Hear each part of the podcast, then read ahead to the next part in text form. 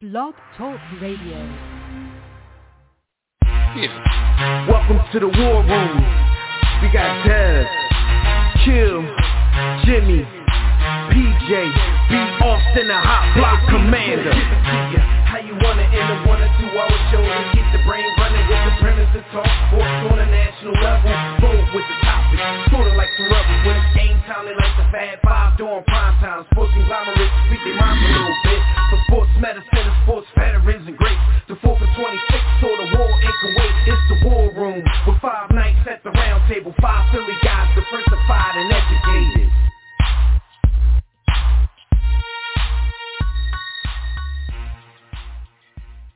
Yo, what's goody? What's good, War Room family? You're once again live in the War Room, brought to you by War Room Sports on the War Room Sports Podcast Network.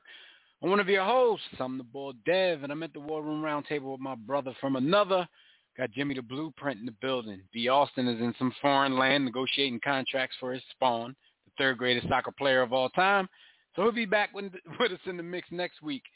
Look, man, the 2021 NFL Draft is behind us. Fred Purdue will join us momentarily to put a bow on that. And of course, we'll wrap about all the other big stories in the past week of sports. So sit back, relax, grab a snack and your favorite beverage, whatever you got to do. The war room starts now. And of course, you can get in on the conversation yourself by signing in right now to the Bodyhood chat room at blogtalkradio.com slash the war room, or you could join us on Facebook or Twitter at War Room Sports. We'll also be taking your calls in about 30 minutes on the Digital Extreme Tech Hotline. That number, as usual, is 323-410-0012. So whether you're with us live or not, we just got to remind you that during the week, anytime we're not live on the air, you can still check out archive episodes of our show and all of our partner shows on the War Room Sports Podcast Network, either on our own website at warroomsports.com or on one of the many major podcast listening platforms because we're pretty much on all of them. So shout out to everybody on the network. After further review with the mayor, make sure you check that out for, for just all around sports talk. Uh, the Broad Street line for Philly sports talk. I mean, that's not all they know. They they go outside, they go national as well. But if you if you're really in it for Philly sports talk, Roy and Chris are your guys. Probably the best, not even probably, man, best Philly sport, sports talk show that I know of and that's including all them hacks up there on the radio stations. Um, the Tissue and the Tape hip hop show with Philmatic 365 and Davis Backwards. Check that out. Greatest hip hop show in the world. And uh, on the couch with the Wilsons, man. Check out everything on the War Room Sports Podcast Network. What up, Jim? Yo, why, why can't What's the two bro? richest men on the planet keep their women happy? What's up with that? I mean, I got a smart comment, but I ain't trying to get accused of toxic masculinity, so I'm gonna chill. I'm just Money say, can't man, buy listen, you man, happiness. money money does not solve those kind of problems, beloved. And you know, the fact of the matter is, man, over fifty percent of marriages end in divorce. I just yo, it, it just So they're not wild to me immune to that, no matter how much bread they got. Yeah, don't, yeah, money don't make you immune to that, bro. I, I, yo, I Actually, I think the poorer you are, the better chance you got. Actually, I mean, because Yo, if they break off from them, they automatically become the richest women in the world, like overnight. So why not? Yo, I was talking to someone who was a divorce attorney, and they said their business is booming right now, and it's all because of COVID. Like, basically, spend more time together and realize they don't even like each other. So, like, coming out of this, like, divorces are going through the roof right now. Whew. I was like, damn, that's crazy. It's like a boom. It's like a new booming industry. it's like, yo, I had to spend eight months in quarantine. I don't even like this job. I know. That is that is crazy though. Yeah. Like a lot of people over the past year and they didn't realize how much they don't like their family. So, you know, when you gotta spend a lot of time It sounds funny, but it's true, yo. yeah, yeah. Yeah, I, you know, I, I ain't going nowhere. I, I would like to exchange hands with my kids. You know, you know if they if if they down for it, you know, I, I would challenge each and every one of them to a rumble because of what's been going on here in the past year. But but I still love them, so you know that ain't going nowhere. All right, man. Let's let's get into this, man. Uh, we got Fred waiting on the line to wrap up this NFL draft talk. We're going to talk for a good five minutes with him about that. Um, so these hot topics are brought to you by MyBookie. War Room family, you know what it is. We tell you every week. It's time for you to make some money sports betting at MyBookie. If you still haven't checked them out, then you must not respect anything that we say to you because we're trying to help you here, man. Y'all can lay down some money on the biggest games in sports by joining us, the War Room, and thousands of other online players placing bets at mybookie.ag. No excuses when you win. You get your money, you get it fast. There's no hassle involved. They even have in-game live betting, so you can place wagers after LeBron decides that his ankle isn't quite ready after all. So join now, and MyBookie will match 50% of your first deposit up to $1,000. Just use the promo code War Room, one word, all caps, War Room, to activate this offer. Not War House, War Room. But shout out the ball anyway. Visit mybookie.ag today play, win, and get paid. And that's all there is to it. So like I said, we got Fred Perdue on the line. As y'all know, you know, he's been leading us up to to draft weekend, which was last weekend.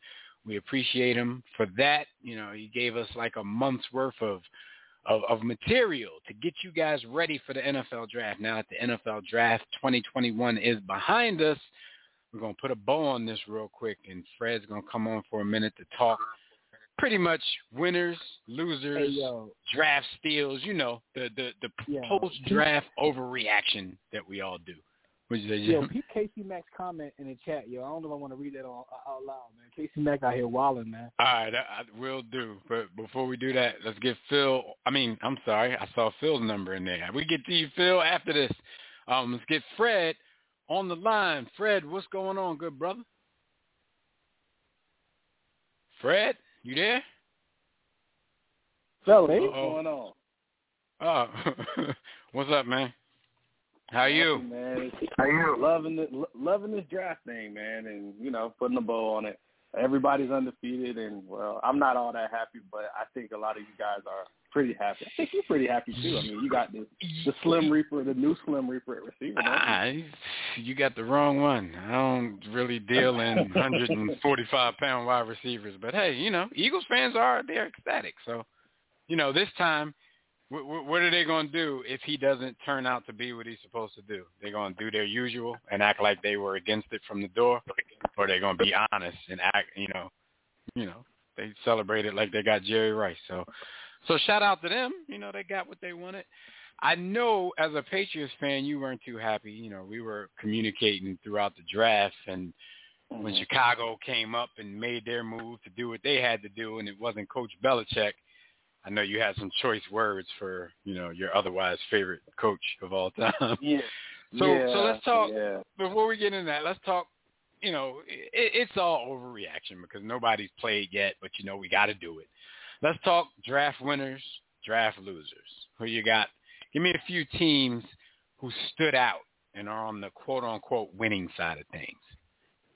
winning side of things is easy. The Chicago Bears, they killed it. I mean, not only did they get their quarterback, Justin Fields, they got my quarterback. I've been here waiting for him to just fall right into place for the last two Fred. years. Didn't happen. Fred, they they got my quarterback. Because because because when you trade up to get to the to the tenth spot or whatever the hell we did, and he's still there, man, you kick your draft board down, you burn it, and you take that dude. But anyway, Of course you do. Uh, I- Of I course digress. you do. Of course you do. Of- You don't trade up in, in this NFL. even you quarterback said it very when we made that trade. You text me said y'all better not, and I'm sitting here like, shoot, I hope they Yeah. do. yeah, I was like every pick the whole time I'm sitting here I'm like, okay, we got past San Francisco, we got past uh Carolina, we got past Denver, and then and we get past Dallas. I'm like, okay, and then well, Chicago does. But you know what? With that pick, Chicago righted a wrong because they drafted one Mitchell Trubisky, one of the dumbest picks I've ever seen. Let it uh passing on Pat Mahomes. Granted, no one knew Pat Mahomes would be that would be that guy. But if you're going to trade up, you don't mess it up uh, royally twice. So, uh, but then what do they do behind it? They go and protect the quarterback because it means nothing if you don't protect him, right? Or get him weapons. Shout out to Green Bay, um, but you know, um, yeah, they got Teven Jenkins who from Oklahoma State, and when I saw that, I was like, man, he hasn't gone yet, and he should be a first round pick. And Well, they've secured a pretty decent decent haul there, seeing as you he doesn't have to start. These Teven Jenkins will start this year, but in the beginning, but you don't have to start Justin Fields early, especially if Nick Foles. You guys know what Nick Foles does. He he comes in, wins a couple games, makes you feel confident, and then he can hand the keys over when he feels like he's going to crash the car. You can go ahead and hand the keys over. So that was the biggest, uh, most notable thing for me in this draft. Um, but also the run on offensive lineman was huge. Christian Darrisaw uh, going, and also really the whole entire outside of Green Bay, the entire NFC North. Detroit got, I mean, they had a stud fall into their lap, Paul, um, in Penei Sewell. So you know, you get a ten-year minimum offensive tackle who's he's just NFL ready. Why not? Uh, you could have drafted a quarterback. You could have went after um, uh, DeVonta Smith or whoever you wanted, but you got an offensive lineman. And what do you guys say? Fat people win championships. No, Detroit, oh, yeah. you're not winning championships. You're not winning, cha- but it looks nice on paper. It'll get you closer than yeah, what they used it, to helps. do. But it helps. it, it helps. Minnesota out last but not least in the winter section. Um, Minnesota really they hit it out of the park. Uh, Christian Darrisaw, uh, offensive tackle and then you go and pick up a quarterback in the later in the mid rounds and Kellen Mond, who he's going to sit for a little bit, but he has some uh, some Dak Prescott in his game, so don't be surprised if he takes Kirk Cousins' spot. Yes, I like that. For those of you that that catch on to that, um, I like that one. And, you like that? And uh, yeah, yeah. And Chazz Surratt, uh, his and his story is a little different because you know usually you don't see guys switching positions and actually being successful at it. He was the starting quarterback at North Carolina. Uh, the guy that's there now, Sam Howell, took his job. He switched over to middle linebacker and just proceeded to be an All ACC player and then get drafted. Uh, he'll be he'll probably take over in the in, in the middle of that defense. And I mean, you you hit on every position that you needed to hit on. That's huge. Cool. All right, so who didn't do as well in the draft? Um, one, their quarter. I'll start with this one. If I told you that your superstar Hall of Fame, probably most still most talented quarterback in the NFL, just keeps saying, "I need this. I need weapons. I need weapons. I need weapons," and you go draft a corner and a center, would you would you say that's that's grounds for divorce? I mean, it's looking that way. yeah, Green Bay, you played yourself. I mean, Eric Stokes, yeah, he ran a four two nine, and that's great. But if you're gonna draft defense year in and year out, shouldn't you have the best defense in the NFL? Probably so, especially if you're spending premium picks. They drafted Amari Rogers from Clemson, but he's a he's a slot guy. He's not helping you year one. Uh, yeah, you you help the offensive line with some depth, but the one thing you don't have are premium weapons, which you could have went up and got.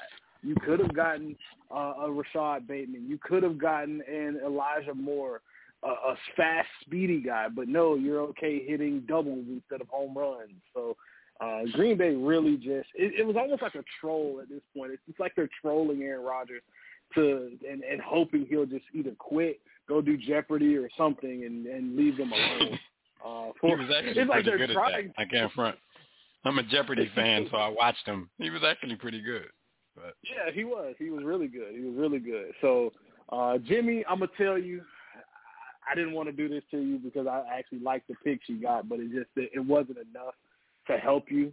Uh, Patrick Surtain the second for your Denver Broncos and Javonte Williams, uh, the second round pick those are nice picks, but you need help at quarterback, and well, you passed on it. You passed on uh, Trey uh, on uh, Justin Fields. Uh, you probably could have went up and got a. I wish you would have passed. I wish you would have taken uh, taken Mac Jones off my hands, but you, you fumbled the bag too. So hey, listen, man. Uh, the, the hey, Mac Jones gonna be the next Tom Brady for y'all. The fact that you disapprove of it means that we in good shape, Fred. Because I'm still waiting for Teddy Bridgewater to light it up. hey, he's their bridge quarterback, so hey, you never know. Um, but yeah, I, those picks are good picks. I mean, we we know what Vic Fangio is going to hey, do. Fred, but you out of pocket too, man. Your whole fire Belichick thing, man. You got to chill. No, no, I, I was in my feelings, man. I'm sorry. yeah, Like, we see had- you was way in your feelings. Yeah, I was. In, I have been waiting on that pick to happen for two years, and we got that close. It, it, it it's just. It, I know what. That's the thing. what? Actually, like what? being the Patriots, like you wouldn't even figure that they would be in the running, and they did get you know close. I mean, but but it, it doesn't mean he didn't try though. Maybe he tried I to don't- get up into that spot. Like you know, fan, fans are always so hard on the, the the coaches and executives. Like we don't know what they're doing behind closed doors. They may have tried, and they may have liked what Chicago was talking about a little better. Who knows, man? Who knows? But uh, I'm sorry. I, I could. I don't put my stamp of approval on, on Mac Jones. I hope I'm. I hope. I put it to you like this. I hope I'm back in this position in a few years. But tell me this though, without Fields still being on the board, who else is Mac Jones the, the next quarterback that you should have been looking at? At that Uh, spot? Yeah. Like Yeah. I was about to say, what were your other options at that point? Kyle Trask isn't an option. Kellen Mond doesn't fit. Uh, so yeah, he fits what you want, and the Belichick Saban connection is there. So it it it, didn't seem like it though when I watched Mac Jones's pro day. Belichick was just pacing and shaking his head like no, and and it was like okay, we can scratch Well, when off. when have you when have you known Belichick to to to put his cards out there? Yeah, I mean, the dude don't smile when his team up fifty. So I mean, he don't put Yeah, I his, his cards out there. I know. So you can't be surprised at that. I want to ask you about a round two pick for my Philadelphia Eagles. Um, Mhm. Landon Dickerson, center from Alabama. He can play center. He can play guard. Um, could be immediate help, but getting over another injury, and it's not his only one. Like he he's gotten the label kind of of injury prone. Is this a good pick in the second round? Is this something you gotta go for if he's on the board and that's something that you need? Or should the injuries have scared them away? Alabama players, for the most part, always have injuries. They come. It's almost a buyer beware thing type of thing. Whether it's Dee Milliner for the Jets years ago, um, but it's it's one of those things that it, their players tend to come into the league as damaged goods. But I don't think you're going to have to worry about him, about Landon Dickerson too much. Had that injury not happened, he would have been a first round pick. I'll put it that way. Uh, so you got a steal. You actually got a you got a little bit of a steal. Let him redshirt this year. And, That's what I hear. uh, If he can stay let him damn healthy. Let him loose. I actually let hear him that the running back that they got in like the fifth round was a steal as well. Um, damn, I can't think of his name right now. Uh, one second, I got it right here. Um, Oh, Kenneth Kenny Gainwell. Yeah, Yeah, from I Memphis. talked about him earlier. A couple Yeah. when we talked running backs. Uh, Right. He had he he put up big numbers at Memphis, and um, yeah, he's a he's a good back. He's not Miles Sanders type build, so you don't expect that. But he he's a nice change of pace back that you can. I was about to say change of pace can catch out of the backfield. Basically, Mhm. they putting Boston Scott on notice. Oh yeah, definitely definitely putting him on notice. I ain't gonna put my man B Scott on notice like that. B Scott been balling for us. All right, so just uh anything before you get out of here, just anything that stood out to you in the draft. Any standout moments? Um, I will. I do want to put a, a give a little shout out to a team that is in your division.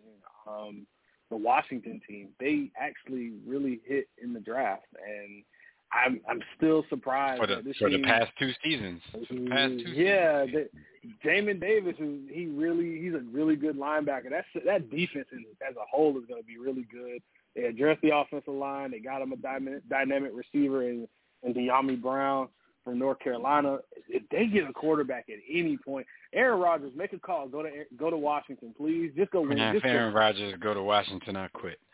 Listen, one thing one thing that I have never seen in at least my lifetime living in in the Washington area, and one thing I will not be able to take for too much longer is a smart Washington franchise. I we can't do this. We can't do this. We we you know they're known for these type of things. You know they're known for it. So, but this draft really it, it went a lot like I thought it would. I mean, the quarterbacks fell pretty much exactly how I expected. Uh, the receivers, the run on receivers, really was something that I I thought was going to happen. Um, Urban Meyer was upset. Anytime Urban Meyer's upset is great. And I also found out that my um my soon to be one day quarterback Mac Jones uh does a really good Vince McMahon uh impression. Really good Vince McMahon impression. All right. I, I, can he heard, can he can he do a good Tom Brady impression? That's that's what No. you need him to do. No, which That's what he. he he can do. He, you know what impression he can do? He can do the the impression of sticking his foot. Never mind. I'm gonna be I'm gonna be nice. Hey man, they're built the same. Like his his pre-draft photo with no shirt on look almost just like Tom Brady's. I'm telling you, man, you're upset. This might be your guy, man.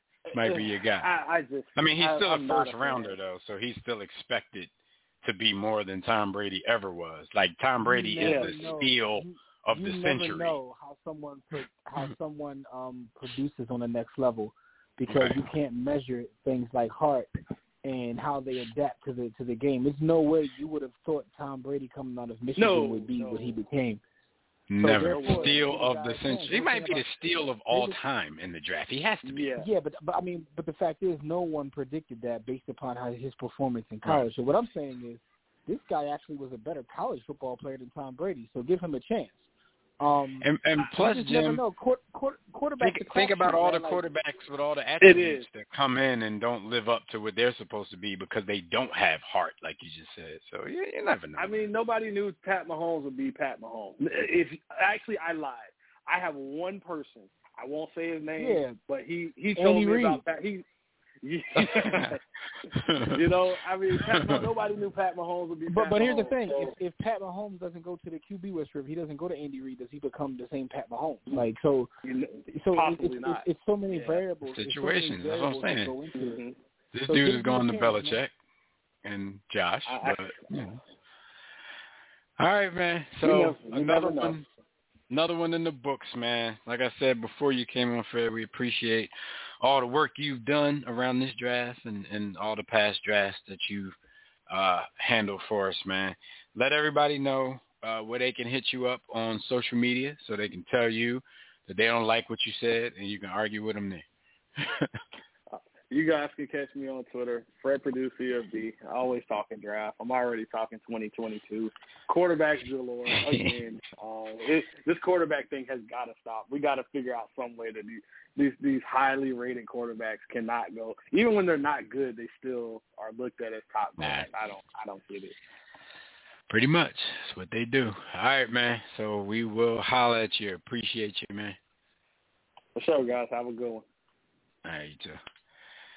All right, Fred Purdue, everybody. Uh, 2021 NFL Draft. We will see. Like I said, it's all an overreaction at this point, man. We, you'll never really know. In my opinion, like you don't even start to know. You're lucky if you do before three years, but the only problem with that is, Jimmy, people don't get three years anymore. you, you're not good by the end of your first year and definitely by your second year, like you really never get to see that third year these days. So I don't know. The the patience process has, has sped up a little bit. So we'll see how that goes, man. But right into it, we're gonna go stat of the week, man. Yo, this is interesting because we got Philmatic 365 on the line. we got you here, Jimmy. We know how this conversation usually goes between y'all. But our stat of the week, man, is about one Francis M.H. Gore, a.k.a. Frank Gore. Frank Gore has had 12 seasons in the NFL with 1,200 plus yards from scrimmage, which makes that the most by any player in NFL history. What's your thoughts on that? It's the poster boy for mid. And, mid, and- mid that doesn't get hurt. Is that what you call him, Frank? And yeah, that's all. He he got man. all his injuries out of the way man. in college. Is that what you're trying to say, man? Yeah, man, he cool, man. I guess he he like a he's a Honda Accord, man. He ain't never been he ain't never been a Lexus or an Infiniti. He a little little he a little Nissan Altima. You so he, he reliable. He, gonna get you So he, he reliable with, yeah, but he ain't nothing little flashy. Nissan He ain't- yeah, yeah, I, I boy from you. mid. I feel you. I feel you. Before we move on, just because you know we had to say something about Frank, we're gonna get Phil on Phil on the line. Philmatic, what's going on, good brother? How you? Your What up, top three man? Phil, what's dead or up, alive beloved? before Frank Gore. Francis MH, twelve hundred Francis plus, MH phenomenal, Mr. years. Fifteen thousand. you called the $15,000 boy for mid, yeah. I, I, don't, I don't pay attention to them, man, because He said he a Camry. never been nobody this good for this long. Hey, man, Camrys are great cars, man. They move a lot of y'all mean. No, listen, Camry But, got um, great cars though, but They they they But- got but the you know what uh they got the the great uh they got the great removable paneling. Um, but that's listen, the man, I push, there. I What's push up, a y'all? Toyota. I'm a cheap bastard that pushes a Toyota, so I ain't got no problem with it. But you know, we but we know what it is though. Like he ain't never Mac he ain't and never the had a back paneling. Hey man, Cam Cam, Cam uh, the, the the Toyota Camry is Hall of Fame, yo, in the in the hood. But uh, no, It is. y'all y'all know I mean, why I'm he- here, listen, man. listen, Because we we did not draft It a ain't Ralph colonizer. though. Oh, oh, Yeah, no, so, we yeah, can't- as a we not, 49ers we, we not fan- talking about Frank. How'd you how'd you like your your your QB pick? You seem kind of excited. Yeah, I wasn't you- expecting it. You, I, I, I was nervous because they because they because they, they they they held they held the line. I mean, and they just didn't break and didn't reveal any of the Wu Tang about what they was doing. So Right. the fact that they that they drafted the dude that I originally wanted, I was super hyped. Now, it I was talking to Vod about this. I was like, if we wanted a quarterback to start right now, right away, we take we take Fields, but the the bigger upside, long term, big play, is Trey Lance. And from everything I've I've read and tried to do the, my little bit of research, they say Boyd might be the the smartest QB in the draft. Imagine that. Imagine that. Um, Right, they they so didn't even think we had that in one us. of the reasons why they They that- probably like he must be mixed. and uh, actually, you already know what it is. You know the whole, the whole, the whole sport. All the sports is mixed, yo. Everybody looks like the Simpsons on the in the uh in, in the draft room, Joe, in, in them pictures. But um, it it was dope to see, man, that that kid uh get drafted and every all the picks that we made, the offensive linemen, we gonna we gonna do what we do, smash mouth football. We know we're gonna we're gonna put them in a great situation to uh to take over and I like what we look like, man. Only thing I wish we only thing I was a little upset about we didn't get no uh no uh four three uh wide out to to like really uh stretch the defense pause. And um like uh in fact Seattle ended up getting the dude uh from Western Michigan that I was hoping we got uh F Eskridge, I think his name is, D'Wayne Mhm. Eskridge. And um but that that dude runs like a four three nine or something like that. And I was hoping we could have got him in the second round, but we took we took the offensive lineman from Notre Dame, and I ain't mad at that because uh, that's how you win championships um, when you bust it down. That's why I Kansas just can't help to think. I just can't help to think that one day Justin Fields is going to be going on his Aaron Rodgers, uh, busting everybody ass who passed me up tour.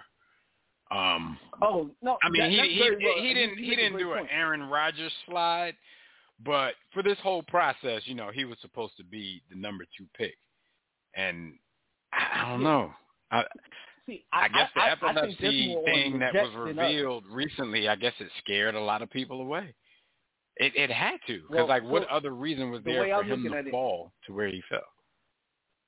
Yeah, I, I I was one. I think I think he still got the stink of uh, uh Haskins on him. Uh, the Ohio State uh quarterback stink that that Haskins Yeah. put on all them dudes. But um, I blame it on the Jets because the Jets was I mean, supposed but he to take. still I think looked way better than was exactly Haskins to me in college. Here, uh, here's my hot take of the of the year. It, or make, this is what I say: the Chicago Bears, talent wise, have the best quarterback that they've ever had in their entire franchise, talent wise. In Damn. in that kid, they they they've I- had the they've had It, the worst it does sound it ever, does sound like, crazy, but then when you start to think and you start to rattle off names, Bust it down. Be on your coming to quarterback is America. He, he ain't lying. He ain't lying.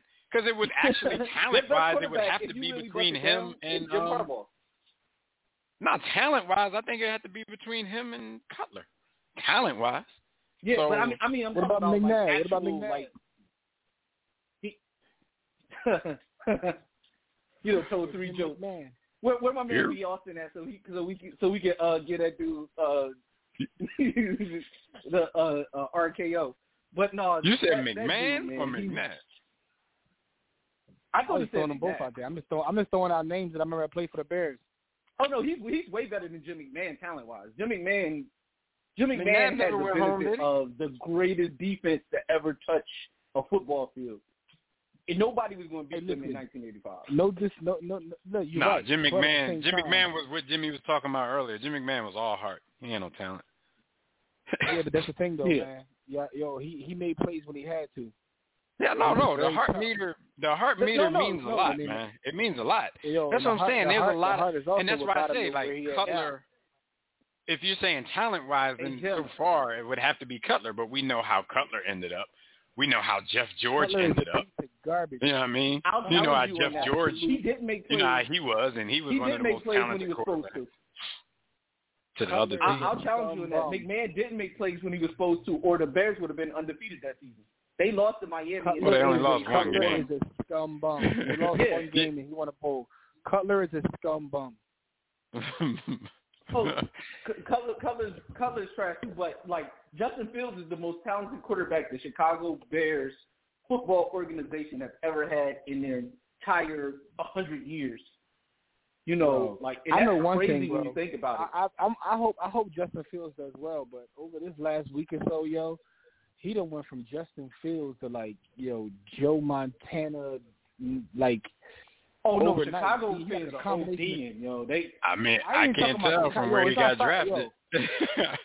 from where he but I'm got drafted, about but no, I the- once can't he uh, got drafted by Chicago, he he, he went Listen, he bro, went but from people are Oh, they acting, hype. people are acting, They hype. people are acting as if the Bears just like drafted Dan Marino mixed with Jim Kelly mixed with Joe Montana mixed with Steve Young.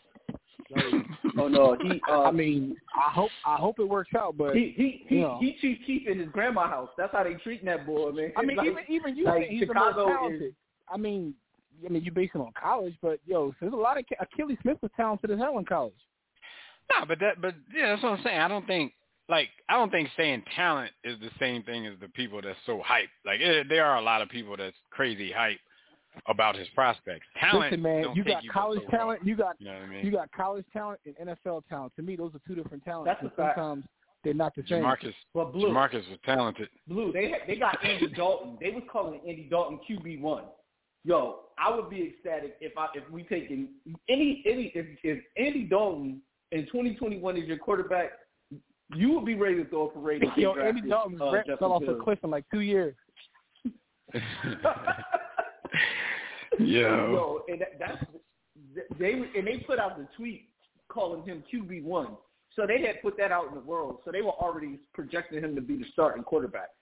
That's what. That's why Chicago fans are kind of ODing like, yo, we came up because it was either you know. I mean, he's probably we- still QB one for at least the first five.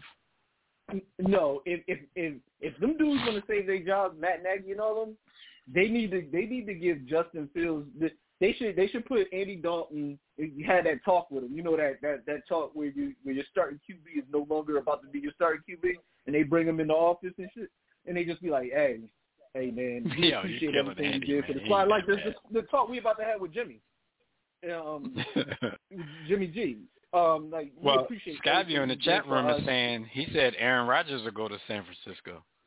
I'm pretty sure y'all will put No, Jimmy well, no, G and Young Boy on the back burner if uh we, we. Aaron wanted to right go there for a year or two. When they, when they announced that he wanted to be out, and they announced the three teams he wanted to go to, they made the call, and they they turned down the deal because Jimmy Yeah, G and, was a and I hear that you know Aaron Rodgers was like, you know, why don't y'all, you know, y'all should have took that that San Francisco deal. So he's still, you know, he wants to be there. Yeah. I don't think it's not a done deal because right now he's still a Packer and he's he's hell bent Yeah. on not being a Packer.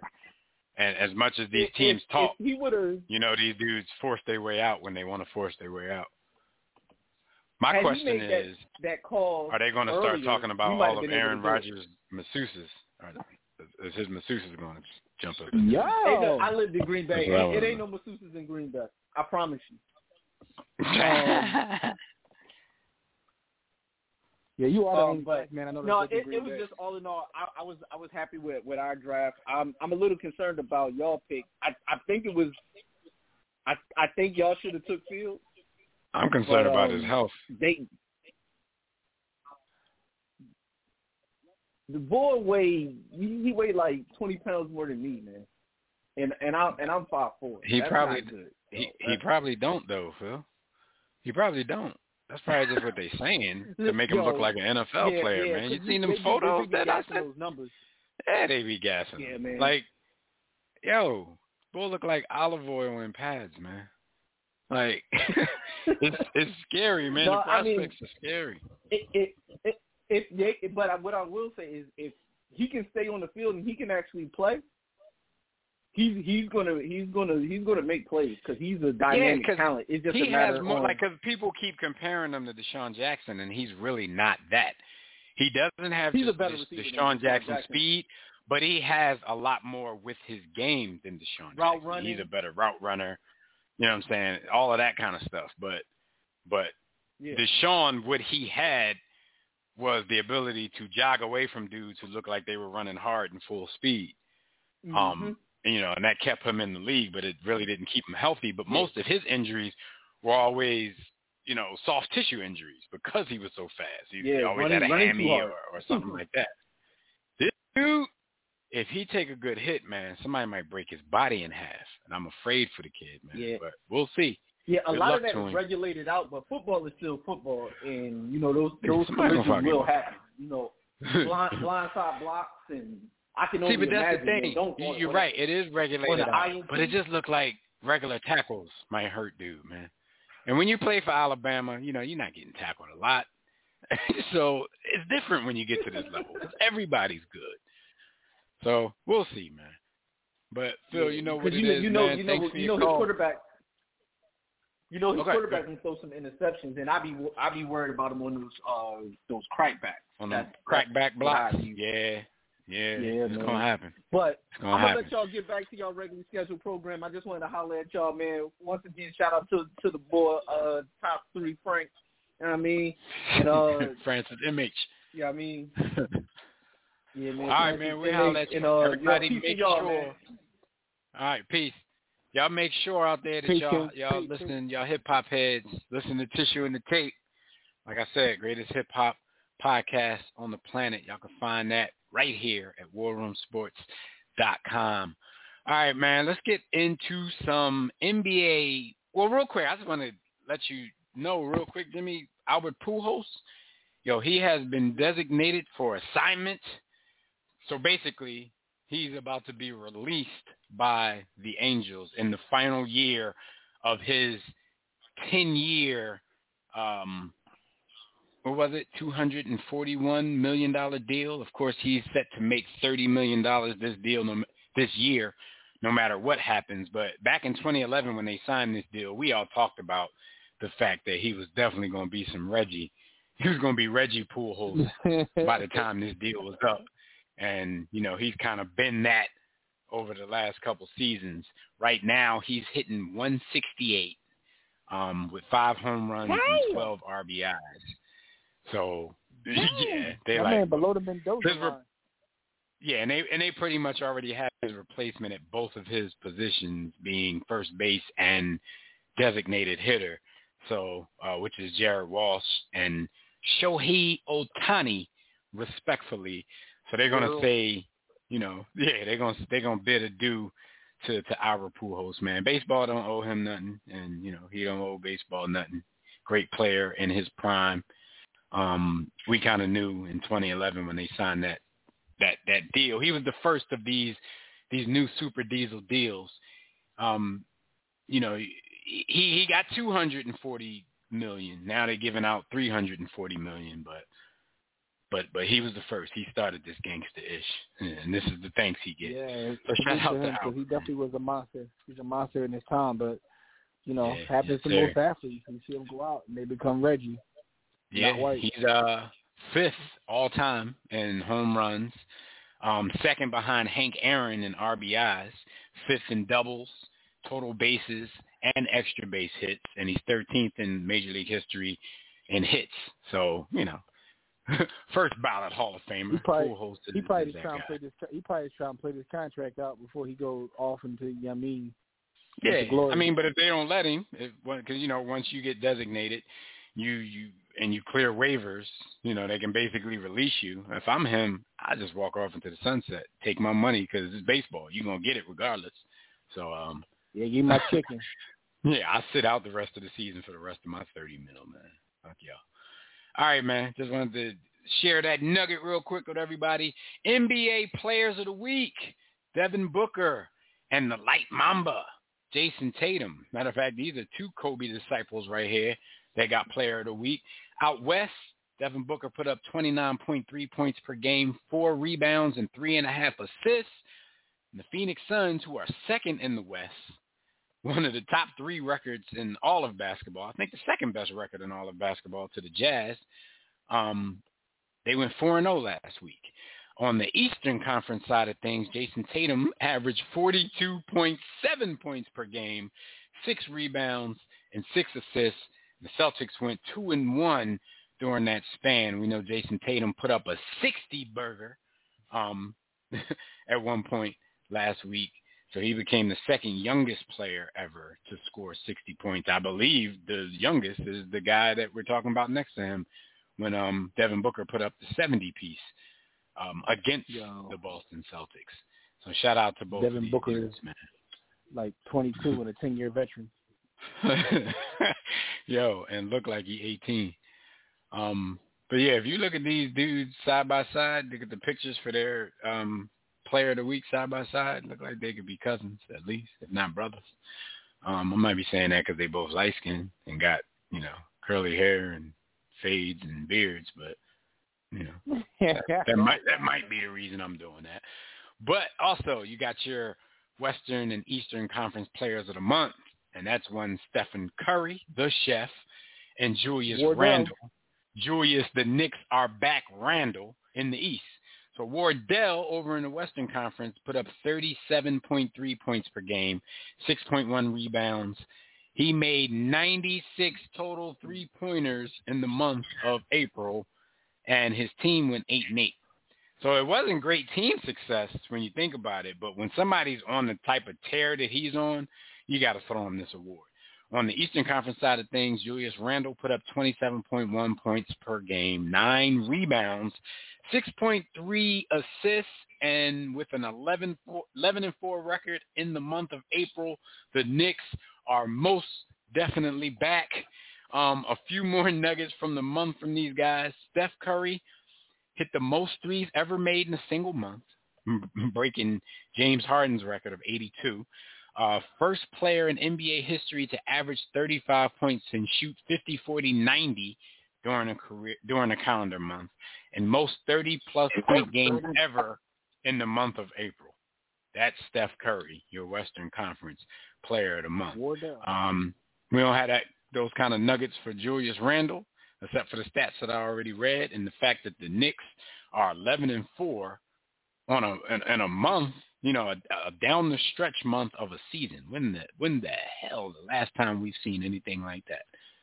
So what's your thoughts, Jim, on Chef and Julius and the Knicks? Wardell, Wardell was reminding us why he, you know, was the MVP of this entire league. Um, mm-hmm. The Knicks are playing amazing ball under their new coach, but we know that that's what he does until his team burns out. You know they're gonna be trash um, next year. but you know they're playing great ball, man. You gotta salute them. Like you know, it seems like we've been saluting them all season, man. So shout out to both of them, man. Because Wardell, man, he letting y'all, he reminding y'all, yo, like I saw Wardell yeah. move the other night. I'm like, damn, he back in his rare form. Y'all must have forgot. And Wardell, damn near single-handedly shooting these dudes into. They they have a 500 record overall right now at 33 and 33, but they're currently in the ninth spot. We know seven through nine are going to have to play in the play-in tournament against each other. So, you know, even if they don't grab that eighth spot with these new rules that are in place, like you never know. And you Never know, know. a team with that kind of experience and a player of his caliber, Player that can get hot. you might not want them in the playoffs. Like we talked about Dominique Wilkins talking trash, talking about nobody want to see the the, the Atlanta Hawks in the play playoffs. It might be these Warriors that nobody want to see in the playoffs because once they get there, they're gonna have at least two dudes on the team that got the ultimate experience. So we'll see how that plays out, man.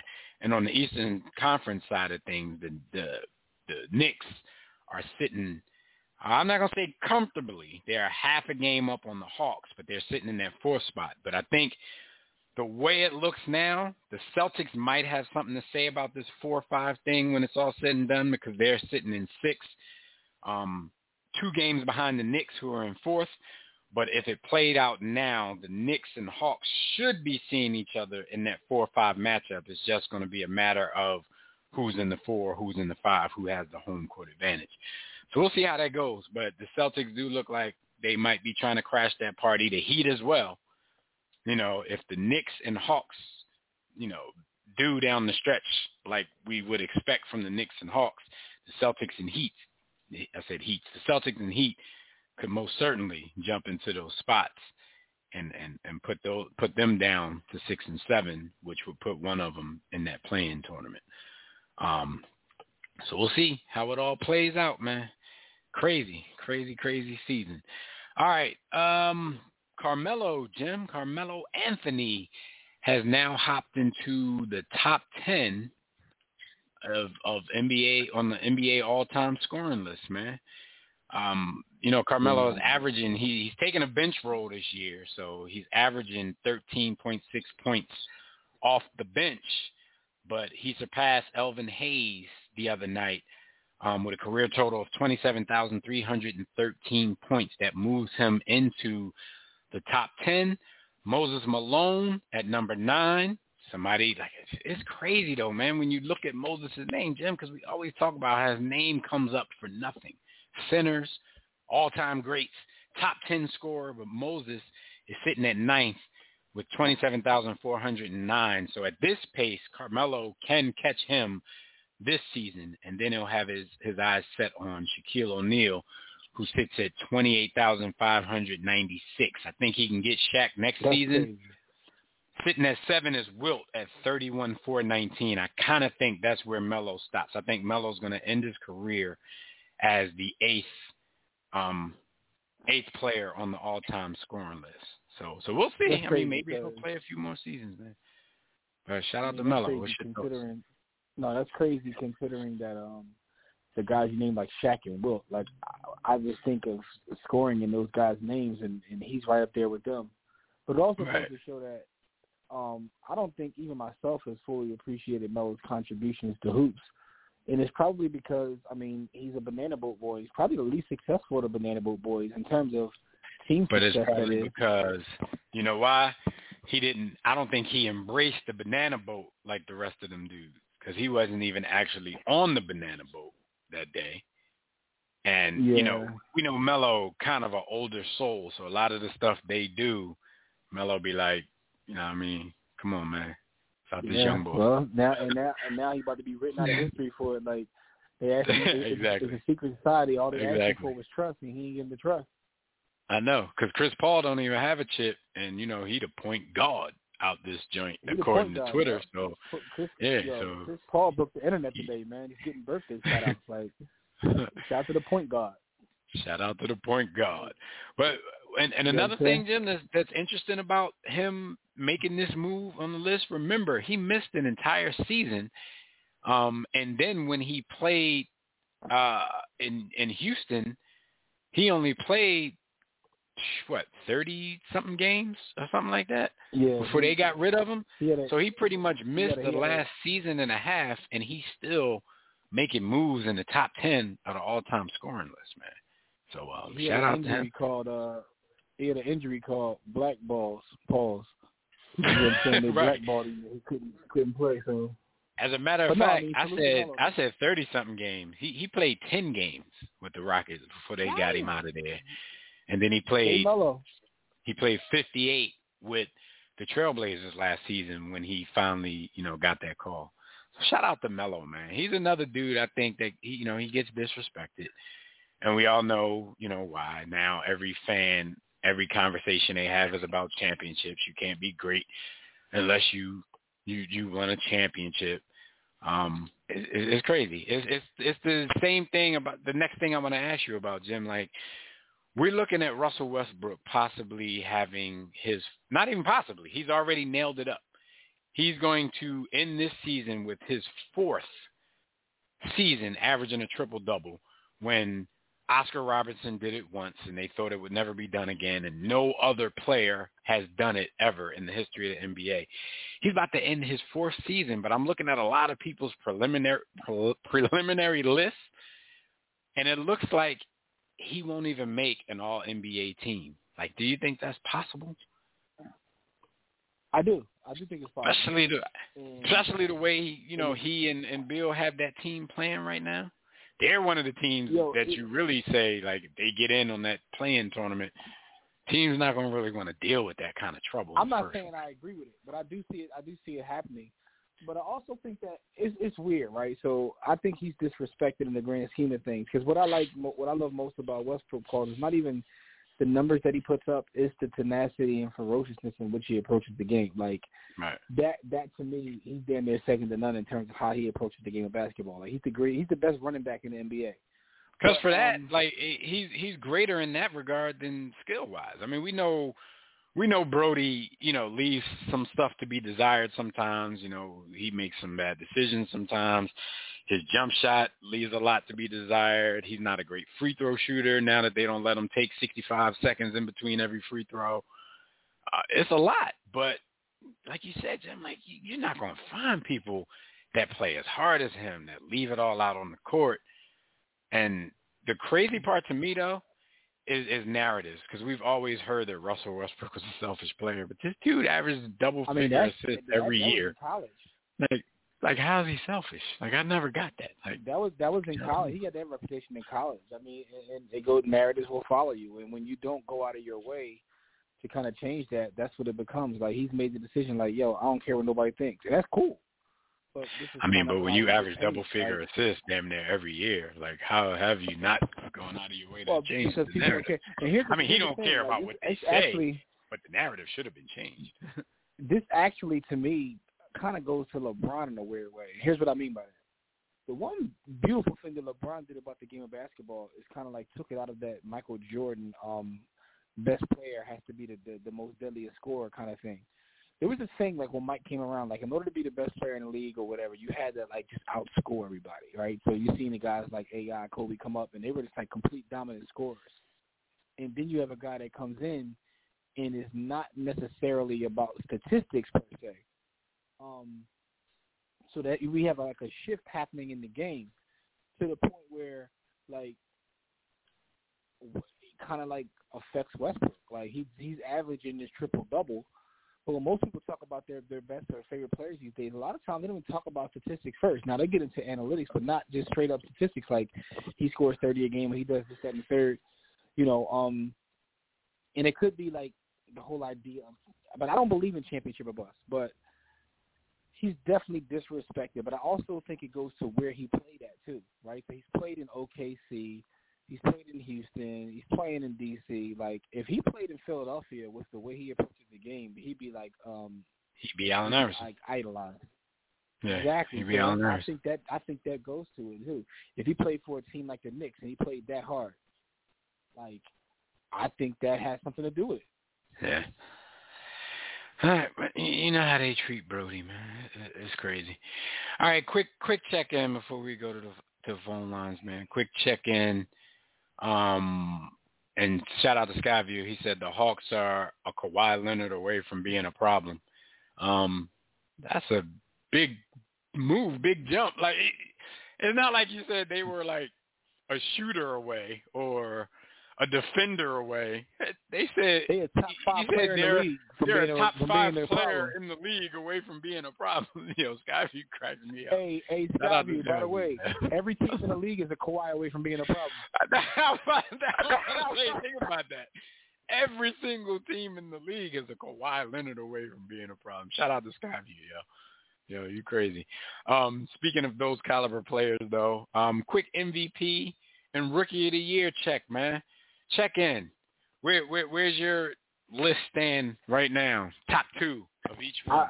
Top I two got MVP. I got Joe Joe Joe and Mello. Um, so I got Joel Embiid and Chris Paul. That's right. I'm I'm on the Chris Paul for MVP bandwagon. over Joker, um, over the over the Joker. Man, FOH Joker. You know what I'm saying? FOH Joker. You got we got to do this, we got to do this some other time. But um, in, in rookie of the year, I'm going with Lamelo, and I got Lamelo and Lamelo. Lamelo and Lamelo. Um, um, yeah. Well, see, for me, that that would be two different questions then, because definitely Lamelo's definitely the best rookie. Um, missing 21 straight, I understand why they, you know, the the standings have finally changed. The the crazy part is, and even the people who would say to you right now that they've put Anthony Edwards number one in their, um, because I, I read a lot about this, they put him number one in their rookie rankings right now. They're still saying with Melo being back for like two games so far, like he's already made a move, possibly get his spot back. I'm like, damn, like how head and shoulders had had you had to be above the field to miss 21 games, come back for two games, and they're saying you're back in the mix for the award. Now, I, I personally think at this point it's Anthony Edwards Award just because of the time they missed. But there's also some context that, that, that you have to take into consideration. But the only reason is, Jim, it usually doesn't take it, usually not considered too much in this particular award because when you're the rookie of the year, usually you're a, a lottery pick who goes to a bad team and you're not even expected to win. But at the same time, the Hornets are currently sitting in the eighth spot. And people can say what they want. B. Austin can say what they want. But we know damn well that LaMelo Ball is a big part of the reason for the turnaround and, and you know, in Charlotte right now. So that might get taken into consideration when it's all said and done. And Melo might be coming back for his award. On the other side of things, I'm still thinking Joker. And, and shout out to Anthony Edwards, man. He put up a 42, seven and six spot the other night and a and a loss to the Grizzlies. So, you know, he's definitely trying to make his case. He's trying to solidify things. I guess he sees that Melo's back, so he really got to put a stamp on it at this point. But um, I'm still impressed with what the Joker's doing, man, because of the fact that I can't say because Jamal Murray went out and they're still winning because they're still a deep and talented team after they made the move for Gordon. Oh no! Now I Michael mean, Porter I say Jr. is definitely coming into his own, so they're not missing the the the services of Jamal Murray as much as you would would have thought because you got other dudes who are stepping it up right now. But but but I- you know say I still got him in the mix. I say that respectfully. I just think that like w- watching them both play, like Joe is taking it to another level this season, Mm-hmm. and his success and his team's success, I, I just think that he's got to be rewarded. Like Yeah, I mean, but for him, player. it's the it's the same thing as as Melo. Like if they don't if they can't if they don't give it to Joe and they don't give it to Melo, I understand. But what my eyes will tell you who were the best players this year. But I you know, I, I understand, you know, why they wouldn't after the amount of games they missed. I mean, truthfully the Sixers and, and Denver, they sitting basically with the same record. So, you know, team success is pretty much the same thing, but then when you go over and, and the team is number one seed, that's a whole different ball game. You know what I'm saying? So Exactamundo. conference be damned, you just happen to be in the West. Oh, sorry for you. so we'll we'll see how that all plays out in the long run. So our quote of the week, um, real quick, our quote of the week comes from the king himself, LeBron James, and it's a simple quote. Whoever came up with that shit needs to be fired. and that's LeBron James when asked about the NBA play-in tournament at the end of the season. Now the Lakers are currently sitting at six, and they have they you know they're in trouble of falling into that play-in tournament. So a lot of people are thinking that LeBron James's comments are based on the fact that he's now possibly a participant in this play-in tournament. Now, to be truthful about everything, I've done I, I did some research on this back in 2018 when they first mentioned the the thought of a play-in tournament. Yeah, he, been on he seemed to not. He seemed to have not liked the idea of it then, but then last season when they talked to him about it, he did have a quote where he named five teams. He was like, "Hey, why not? If those guys are hovering around the same spot, you know, at the end of it, why don't you let them battle it out? So sometimes I just think LeBron just be talking off the cuff. They catch him at the wrong time.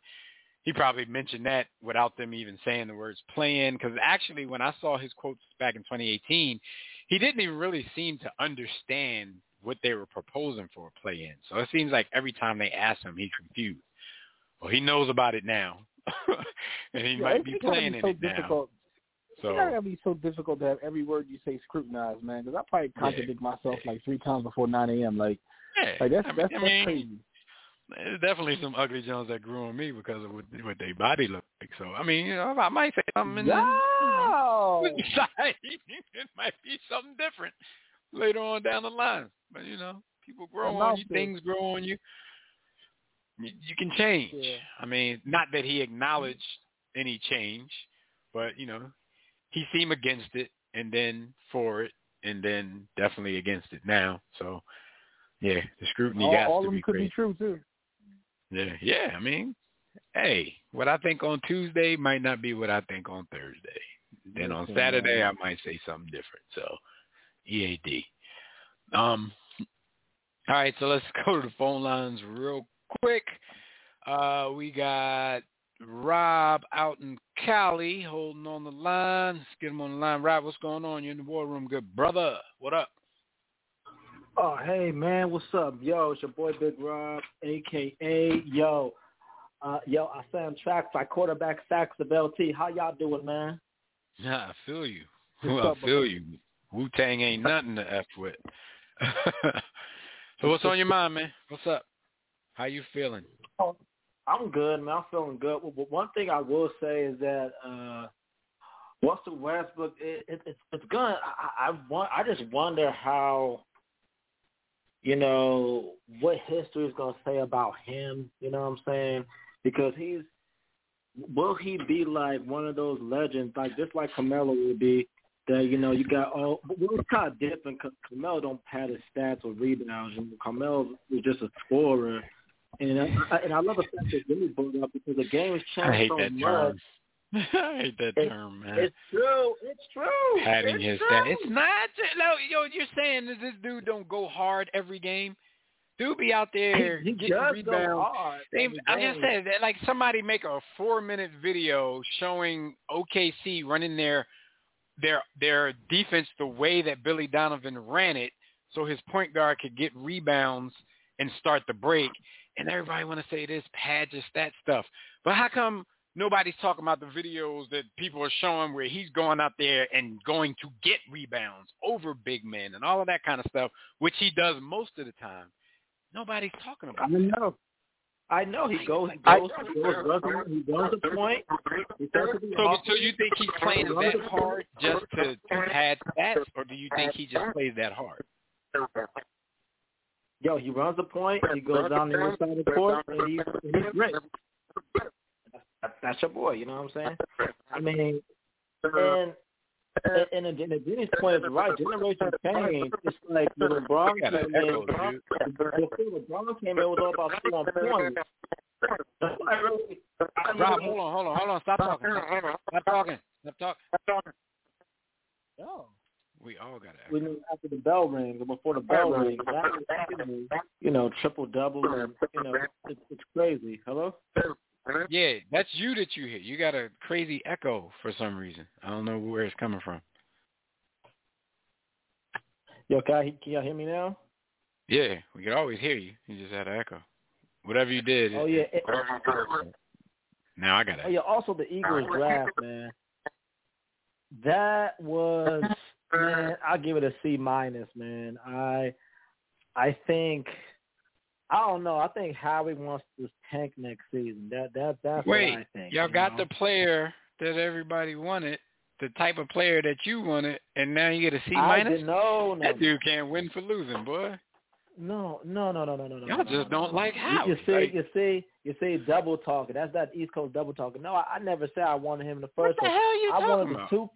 And I'm not talking about him. I'm talking about players like him. You you and B. Austin always on here arguing because you want a receiver and you talk receiver and receiver. They went and got the Heisman Trophy winning receiver, and now you saying it's a C minus draft. All right, go ahead. Tell me tell me why. Here's the thing: when you get a guy like a guy don't say like I'm uh, disagreeing. Justin Jefferson, I'm only disagreeing because we do different. We we think differently. Oh, th- that, I think it was a bad true. pick. A- a- me too. A guy I I wanted them to trade back, and you could pick up another pick in Rashod Bateman, if you know the the the guy Baltimore has, who who who who was really solid receiver who can get separation. This guy, people gotta understand when you miss a guy like DK Metcalf and a guy like Justin Jefferson in back-to-back draft, you can't just draft a receiver next draft in the top ten or top whatever pick. The uh, the value or, or, or the val- not gonna say the value, but the but receivers like that, you're not gonna find the same value, the same type of receiver like a stock like that in the next draft, especially in the first round or the first two rounds. So it's it, it doesn't make any sense. I mean, I don't know how he's gonna do, but I didn't like the pick. I wanted You two corners. I was on here. You just had to find it a few picks up. You know what I mean? The the two best receivers had already been taken. So mm. I, I mean, I mean, I wanted, I, I, I, I, wanted to trade back or or at least get Rashawn Slater with the, uh, a guard, but they and then they learned nothing from Sidney Jones. They got a guy who had four surgeries and and coming out of college, all all all of them being season-ending surgeries, and you got Eagle fans saying, "Oh, oh, oh." I'm like, okay, name me a lineman that was coming out of college with that many injuries and had a successful career in the NFL. And I told people, I'll wait. You know, it's it's just ridiculous. And then they pick a DN who just because he ran a four six, it's just like, dude, Terrell Suggs ran a four eight. It's not. It, the, it, there was an article that came out that the Eagles relied on uh, more analytics than the actual than, than the actual player in, the- in the fight with the scouting part, excuse me, the scouting department, the analytics department. I don't know, man. It's it's ridiculous. It's it's just oh, ridiculous. I think I think he wants to tank next season, and then people get mad and call me all these Yo, names because I don't believe in? Jalen are Hurts. a couple. They are a couple years removed from a Super Bowl, and you're judging the draft before dudes even get on the field. Like, what are we doing here? Like, there, there are what there are fans entire do, Jim. franchises that have never won. I don't, I don't get it, bro. Like, I just don't understand. Like, there's entire franchises that have never won a bowl. Like, you want them to win every year? Like, what? What? I don't. I, I don't. It doesn't work that way. And then for two, these dudes haven't even got on the field yet. You don't know what they're going to produce or how they'll be at this next level. I don't care what they've done in college, to be honest with you, because that doesn't seem to matter when you get to the NFL. No, Yeah, hopefully, right. Rob. You- you- hopefully we can get a Frank Gore story. Speaking of Frank Gore, you know he had all of those injuries in college, and now he's like the the picture of health and longevity in the in the NFL. So hopefully, keep your fingers crossed. Maybe maybe this What? offensive lineman could be a Frank Gore type. Uh, type. Well, I mean, I mean, running backs are different. Running backs, they, I don't know, they were blessed with super abnormal listen. strength from a Nah, small- running backs. Like, That's not true. Running backs have a three year shelf life, my dude. yeah, running- yeah, but running backs like have the- Frank Gore. Running backs used to have the shortest shelf life of any NFL player. So that's not true at all. They get battered every No, play. but, But they're not No, no, running no, the ball no, as no. much as they used to. No, I, I understand, but I'm talking about running backs, not only like Frank Gore. We're talking about guys like Garrison Hearst, guys like Willis McGahee. Even eh, What yeah, yeah, I went back. I went back. That that like you said, they come with injuries and they just keep, you know, they're little injured that could, they keep on trucking. And and I want to ask y'all this, going to boxing. None of those guys have had. None of those guys have had extended careers, though. None of the guys you just named. None of them. None of them dudes had long extended careers.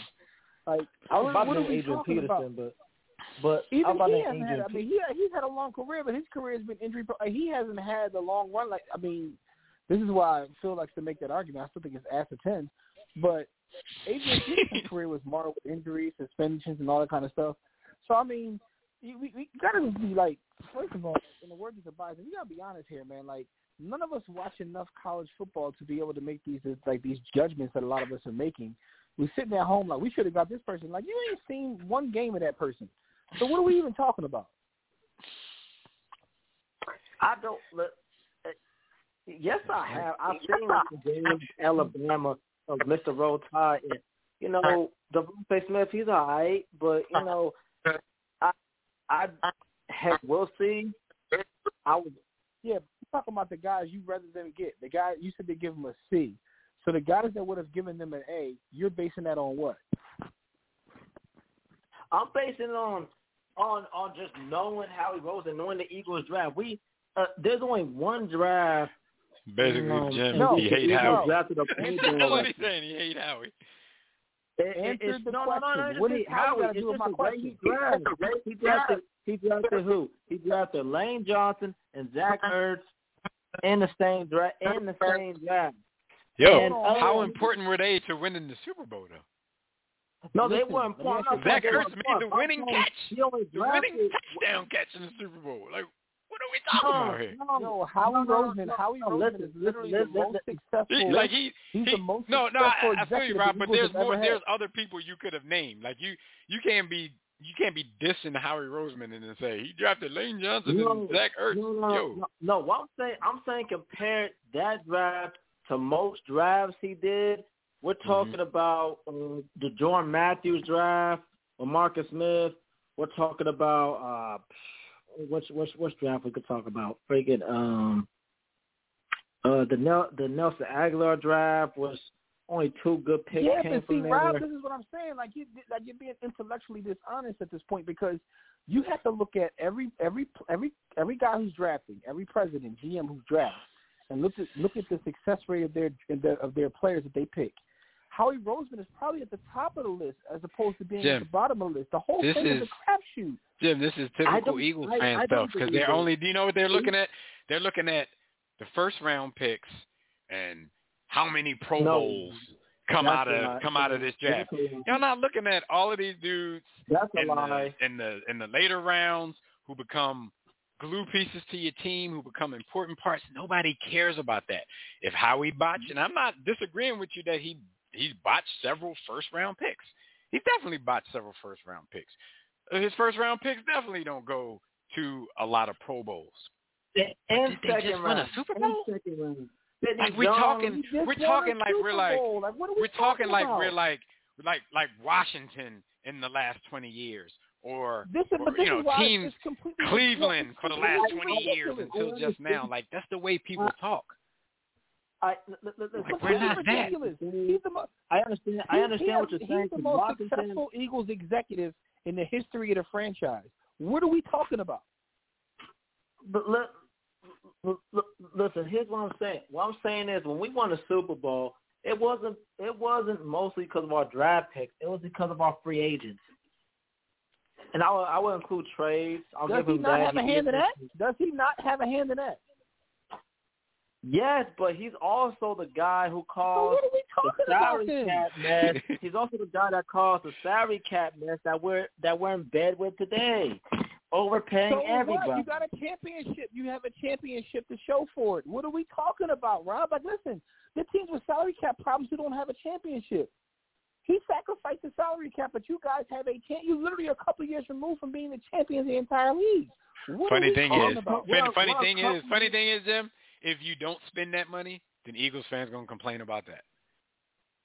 No, we no, ain't no, got no, no, no, really shit. in a no-win If you don't spend that money and you don't win, if you don't spend that money and you don't win, everybody gonna say he don't even go for it. You should have paid this. Yo, and you could say fan- yo, he not even going yo, for it.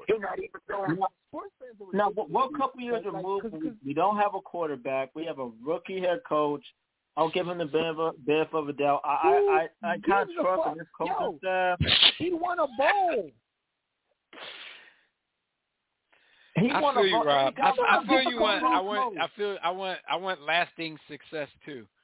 But ever since that moment, man, Eagles fans been acting like you know we Bill Belichick Patriot fans. Like No, it's- like it's- y'all it's- y'all fall for the y'all fall for the banana in the tailpipe that they do after every Super Bowl. Every time somebody wins a Super Bowl, oh, and they're loaded, so they'll be right back here next year. Y'all fall for that. Everybody falls for that. I was just talking to a Tampa Bay fan yesterday that was he he was he was he was knowledgeable. So he was a little skeptical, like, yeah, they all expecting us to do this because everybody's coming back, but hey, I got I'm I'm not I'm not holding my hopes up on, on that level. And I'm like, dude, that's the best way to stay sane. Because when you get when you turn into a cocky fan after you win one and then your expectations get on a dynasty level, this is what we get. This is what we have. And, Listen, no, you're right on par with everybody else. Long the Bears, do you realize how long the Bears have been in the NFL or have been a professional football team and how many Super Bowls they have? And they still talking about the 85 Bears to this day. Like he's still living. What on. are we even talking about? Like this is this is a dumb conversation. Matter of fact, I'm done, yo. No, no, no. All right, Rob. Real quick, you said you're gonna make a point about boxing. We gotta go, man. We gotta go. Oh, make, okay, okay. Real Oh, quick, man. okay. You gotta be quick. Gotta be quick. You already I- been on here like I- six minutes. I, oh, wow. You- you- You're gonna, yeah, you're gonna give uh, Mr. Uh, Cotton Patch Tobias like I didn't give nothing. You spent see, you about to spend another minute Okay, talking about okay, him. You okay, waste your time What do you talking about other people. When you're on just What- as long as them, you don't realize it because you're cutting yourself short talking about them. What about boxing? oh, okay, what do you guys think about the Floyd Mayweather fight with Jake Paul? I think that his name was right, Jake Paul. Like, like, did, like, did, do you think this is? I I just want to know what y'all thoughts on it. Uh, He's on fighting. Logan Paul, the other brother, and I think it's a ser- I think it's a clown show. I think it's terrible for boxing. Of course, it's good for money, but it's you know, boxing is a sport that I love, and it it just looked like a clown show right now. It seems like exhibition fights. It's not just Floyd, but when the biggest name in the sport, you know, is is just about the money and no longer about the sport it's going to look like this. But it, it seems like exhibition fights are the are what everybody's paying attention to now. Now you got Mike Tyson talking about fighting Lennox Lewis. I mean, y'all old as hell, but y'all are professionals. If you really want to get it in, get it sanctioned somewhere and fight for real. But nobody wants to Yeah, blemish their records anymore. So we're just going to do exhibitions now that's going to draw more than big fights. To hell with all these exhibitions, man. Shout out to the Canelo fight this weekend. That's what I'm going to be watching. Oh, all right, all right. I, And- and Rob, my- we- we my last point. you go, but I'll give you my thought. I'll give you my thoughts once we uh once we hang up, brother. Oh, oh, and also my last point. It's just like the McNabb and like the McNabb and To thing. Yes, like like when that whole fiasco was ended, What? McNabb was just there to take the heat. Well, do I think wasn't the organizational failure with the whole seat from top to bottom, from the coaching to bottom? Absolutely. You know how this team has depleted. You know, from the head coach on down, and Carson Wentz really played bad. And I'm a I'm a big Carson Wentz fan, but but but you know, yes, Howie's there there Howie's there to take Howie is there to take the um take the hits. But I want to I, I want I, I want to ask Dev something, and and and, and uh, Jimmy something before I go. Would you take Howie? Well, I'm not gonna say it. You. You'll probably say you'll probably say yes. I say yes. I was, I was gonna ask you. Would you take Andy Reid? The Andy Reid's player personnel control over Howie Howie Rosen player personnel control, but you're gonna take Howie Rosen because you know he won a Super Bowl. But yeah, Why would I do all that? right, y'all have a, y'all have a blessed day. Andy No, Reid built the team the right way. I love Andy Reid. Andy Reid, Andy Reid has proven that in two different places. I mean, So, but you know, I, I'll don't give Howie assume. this. I'll give Howie this. Yeah, He Rob, you all over the place. We gotta did- move on, bro. He- All right, he- we- we no, holler at you, man. But I'll take Andy. Wentz and We holler Miller. at you next week, right. man. Peace out, good bro. Yo, yo, I'm all over the place. Here's what I'll say. Here's what I'll say about the boxing thing. And me and you were talking about this before we came on. Floyd was Mhm. actually on the Million Dollaz Worth of Game podcast. Shout out to the Philly brethren, Wallo and Gillie. But um, he said, which was interesting because he was completely honest about it. Like Floyd don't really. He said he don't care about boxing the way that people think he should because he said no matter what he does, right, wrong, or indifferent, people gonna have the opinion. So he's like, I'm gonna do what I want to do, which is get to the bread. And he was like, why would I come and fight and take a serious fight and put my health in danger when I can go get an exhibition and get more money and make more money? He's like, and he was, See, no, he but- was but completely honest. the thing about it. is, he said I might. the thing make, he said I have ability to make a hundred million dollars with this like Logan Paul joint. He said without putting my health in danger. So he was like, so for these for those that don't understand that, he said, that's why he was very honest about it. yo, but but Jim, the, with that sentence you just said, we're gonna be looking at Logan Paul means looking at the iPad, and Logan Paul took that seriously, took that personally. He's like, well, I'm gonna risk my Yeah. health. He's like, oh, okay, that's that's how we talking. But nah, I mean, Yeah. anytime you step into the ring, you're risking your health.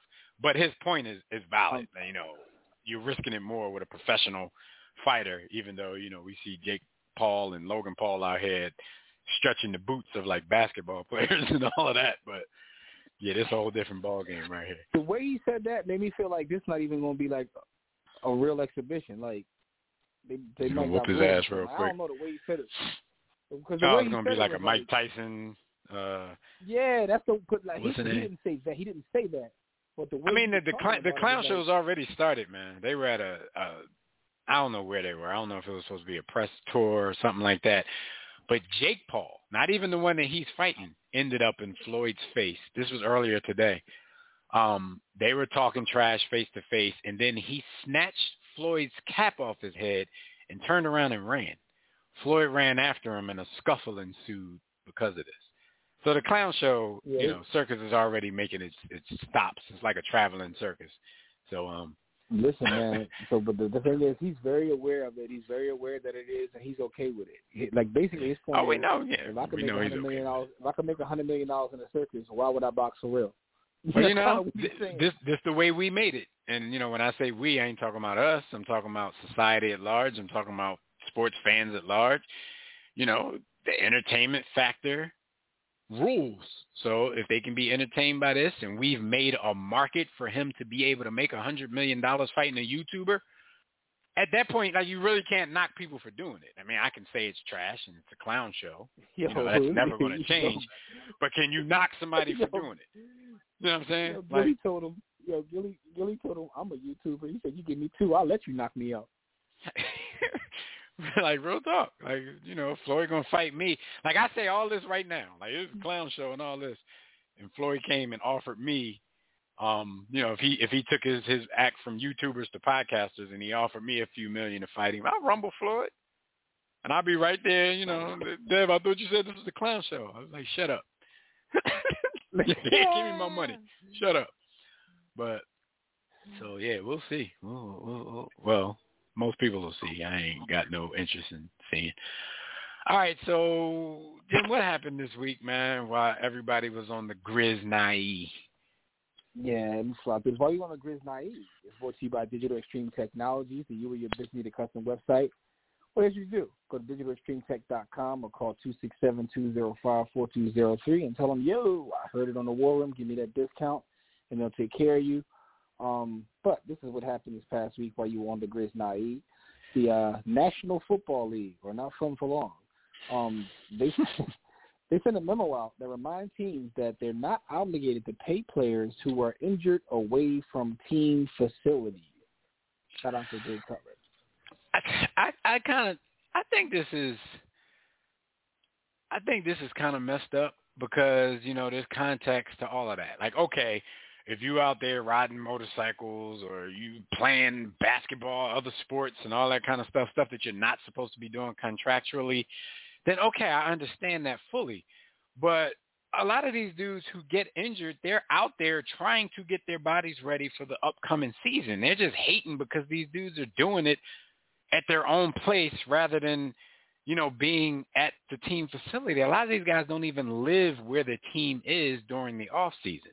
They're just trying to force this off season workout program on people and I don't necessarily agree with that. Like I said, if you're doing something that you're not supposed to be doing contractually, then I fully understand that.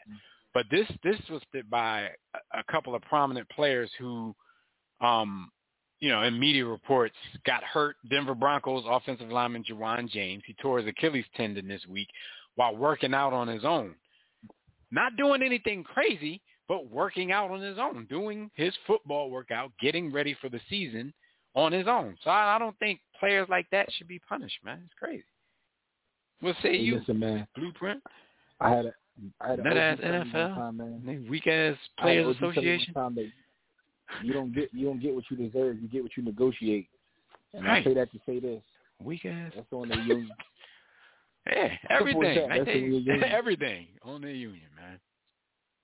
So they basically saying as a result, they can withhold his salary for as long as he's sidelined. And you know, an Achilles will sideline you for a good year, maybe two Yeah, sometimes. Yeah, and this is yeah. football. Will he even last through an Achilles injury, not getting paid? They're like, hey, Hey, he off the books now. Let's go ahead and cut this bull. Because he got an Creeps got injury that you might not come back from. Let's cut this bull. I hope you creeps got receipts. My peeps are dirty like creeps. Run up in your no. crib, wrap you in your polo sheets. Take some in your Mhm. wig, Pete. Oh, I ain't my fault. Um, speaking of NFL, former NFL wide receiver Chad Ocho Cinco Johnson is going to fight on a Mayweather Logan Paul undercard on June 6th in Miami. Saw the clown that, um, show. I saw Matt Barnes like yo told him like he trying to pull up and be his opponent. So I don't know whether that's going to go down or not. But Yeah, because they haven't named his opponent yet. Yeah, they haven't named his opponent yet. Is um Yo, Matt Floyd. Barnes said he want that chicken. He ready, he ready to pull up. Yo, Ocho Cinco has been, you know, he's boxed at Floyd's gym like during the off season to stay in shape and all this kind of stuff. So Leonard Ellerbe approached him about being a part of this card. The crazy part is you already got the main event of this card being a high priced clown show with Floyd fighting a YouTuber. Then you're gonna have this dude, most likely gonna be a celebrity or another athlete or something like that, that he's gonna end up fighting. But then you got real fights on the card. You got a W WBA title fight that's also gonna be on the on the card. Like this card is all over the place, man. So I, I don't know. I can't call it, man.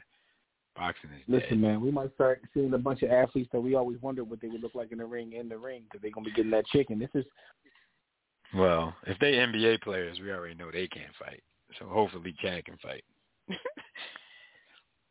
NBA players gonna be in the ring like, hold me back, hold me back.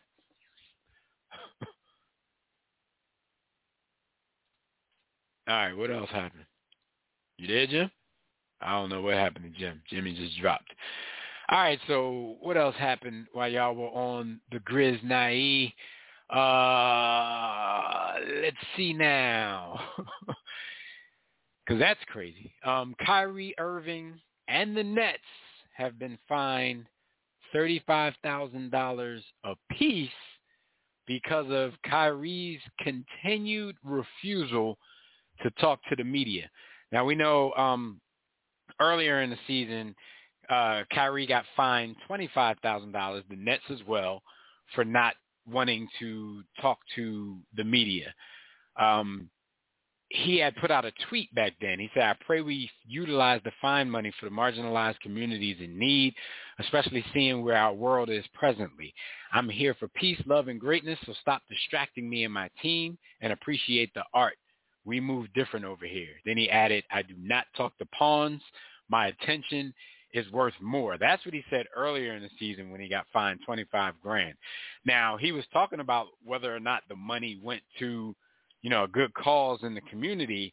Um, I don't know if he ever got his answer. So I'm like, you're doing this again, but did you find out if your money was going to a good place, if you're really, you know, worried about that? I don't know.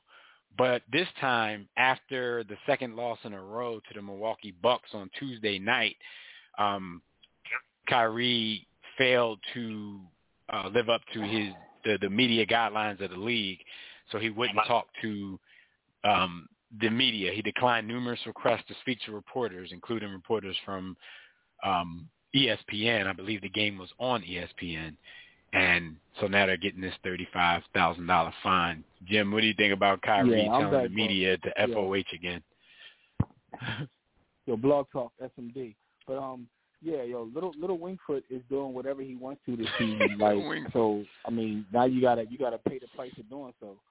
You know what I'm saying? Yeah. So, I mean, but the thing is though, I, yo, it's like part of me is like, damn, Barry, just just do your job. But yo, it seems like him being this defiant and being um you know in his bag so to speak, like acting like this is making him play better. So, you know, I'm like, yo, because he's let because he's letting you know, like, stop with the distractions and all this BS about media. This is what we here to do. And so he go out there and ball, probably to let that speak for him. But on the other hand, you know it's obligation. It's a part of your contract. It's a part of what they do. It's a part of what the Players Association signed. You know, all healthy players have to be available either before or after the game. But hey, it's his money, not mine. So if you don't mind, yeah, I'm good. I don't need to hear none of y'all talk for real. For real. so what? What else happened? Anyway, Barry. Yeah, man. Here, here's one that's weird to me. Georgia, Georgia's governor Brian Kemp signed a bill into law allowing college athletes in the state to make endorsement money um, starting July 1st.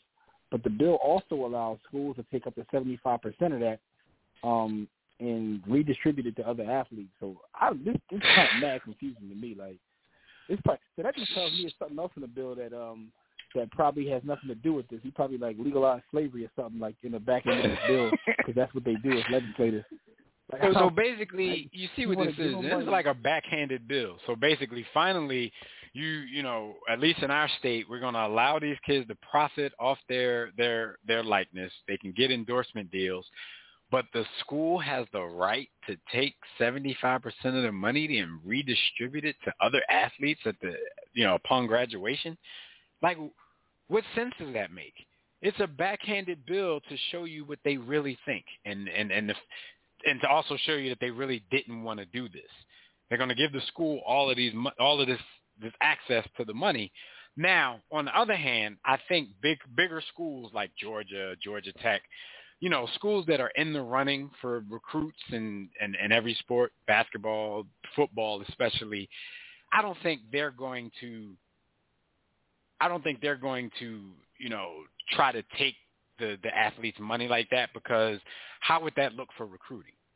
You know what I'm saying? Because people are going to start using that. If you're if you're looking at a school in another state where getting endorsements off your likeness is legalized, all they got to say is, well, you know, in Georgia, you know, they can take 75% of your money, so you know, you better watch out. Georgia Tech or Georgia might do that. So this is going to be something that they're going to have to tell recruits, like, you know, even though we have the right to do this, we're not going to do this, so you can still come here. So I, so I can't see a lot of the bigger schools actually doing it, but it's a backhanded bill to say the least, man. It's, it's corny. Yeah, It makes no sense. stupid.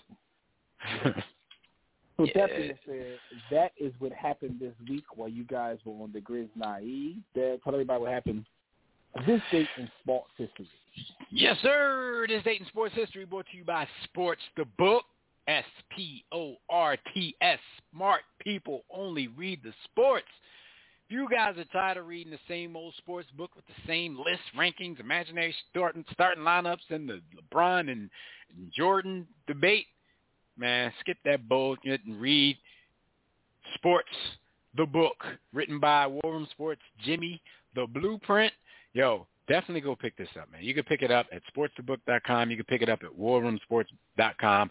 But it's definitely, I will say 100% unequivocally going to be one of the best sports works that you have ever read in your life. So make sure you go do that. Hit us on social media. Let us know how you liked it. Call into the show. Let us know how you liked it. But make sure you get your copy now.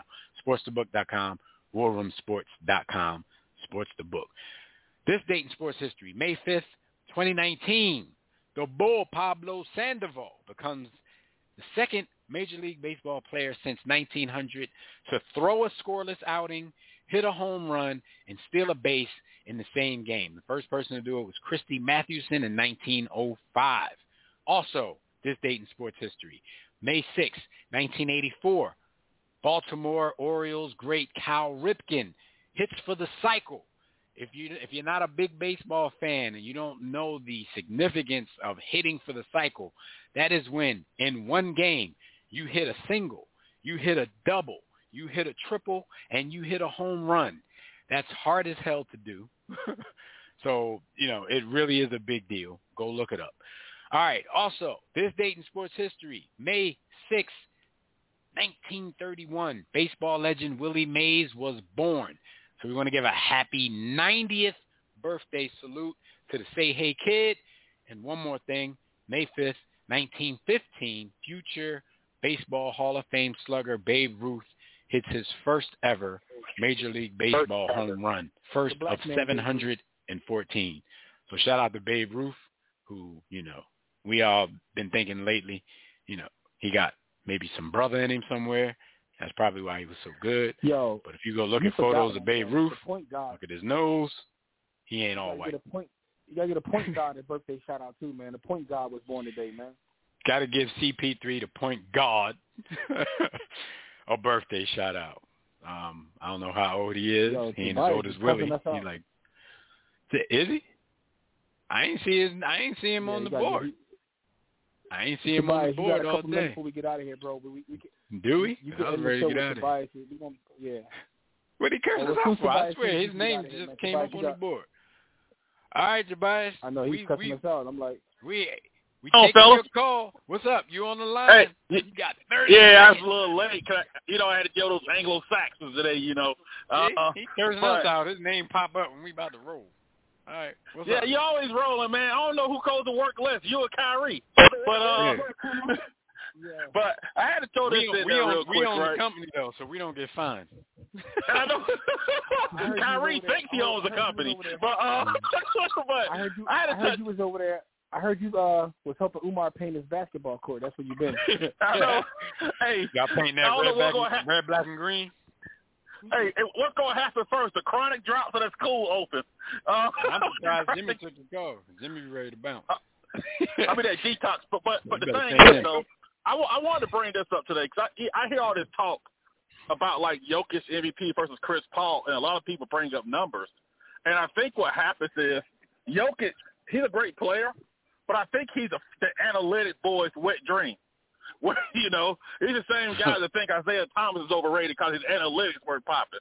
Uh, but I think what happens is a lot of times is that uh, I, I believe I will vote for Chris Paul MVP uh, because those are the same guys on that team last year. You couldn't even make the damn play in with the same guys. And Booker was dropping 25 to hit the league. you know? I know.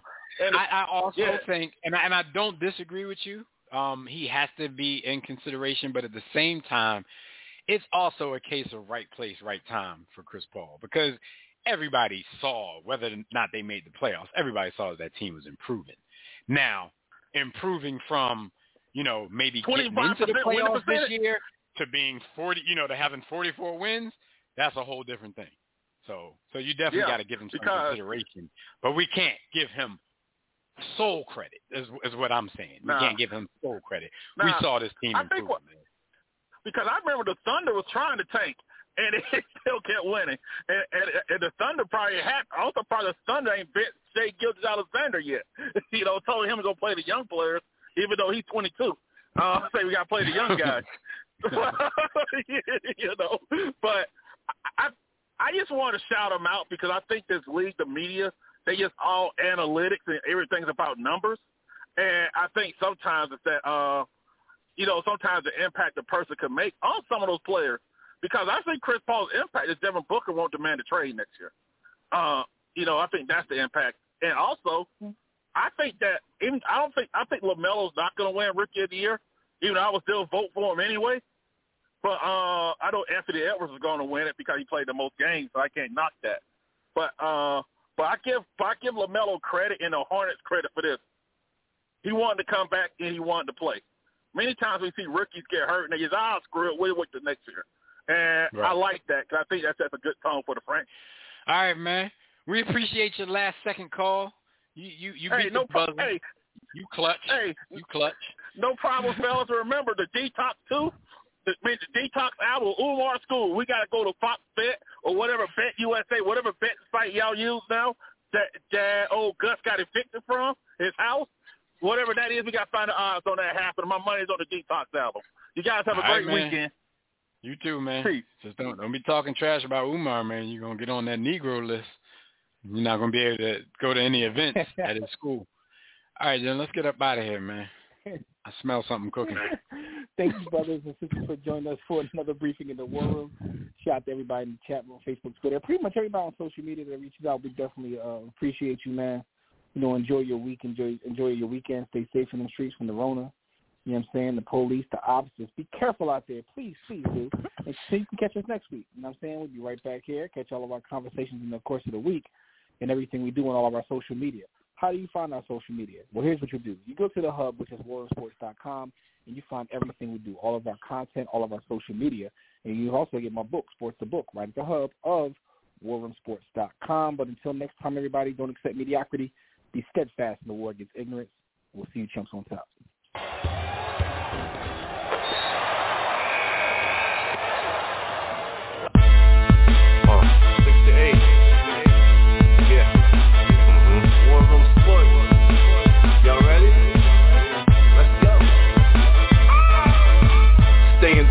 Jimmy, know the blueprint. Every Thursday, 6 to 8, they do this. Shout out to Dev, PJ, B. Austin, Doc Bay on replay. WarRoomSports.com. Get that mobile app. If not dial, 323 12. They be going and you sensitive, then oh well. Physical podcast, let's talk sports. Showtime like magic in the block push. Listen live, push one to join in. Rip your team or listen for your enjoyment. Hip hop scholars, pit stop and knowledge. Should be in sports credits, I ain't talking college. Five guys, no beef though. Corporate secret, but the streets know. Belafonte, I got a G flow. KC royalty, I'm in beast mode. Two hours, your game up. Who's the in sports cast? You better name us.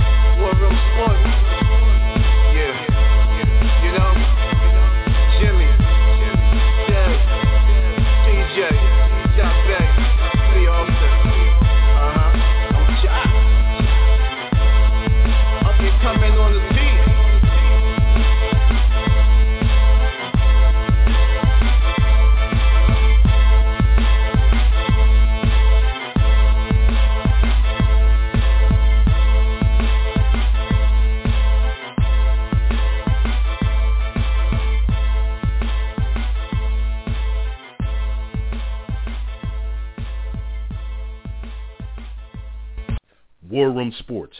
www.warroomsports.com. What? Ain't no more to it.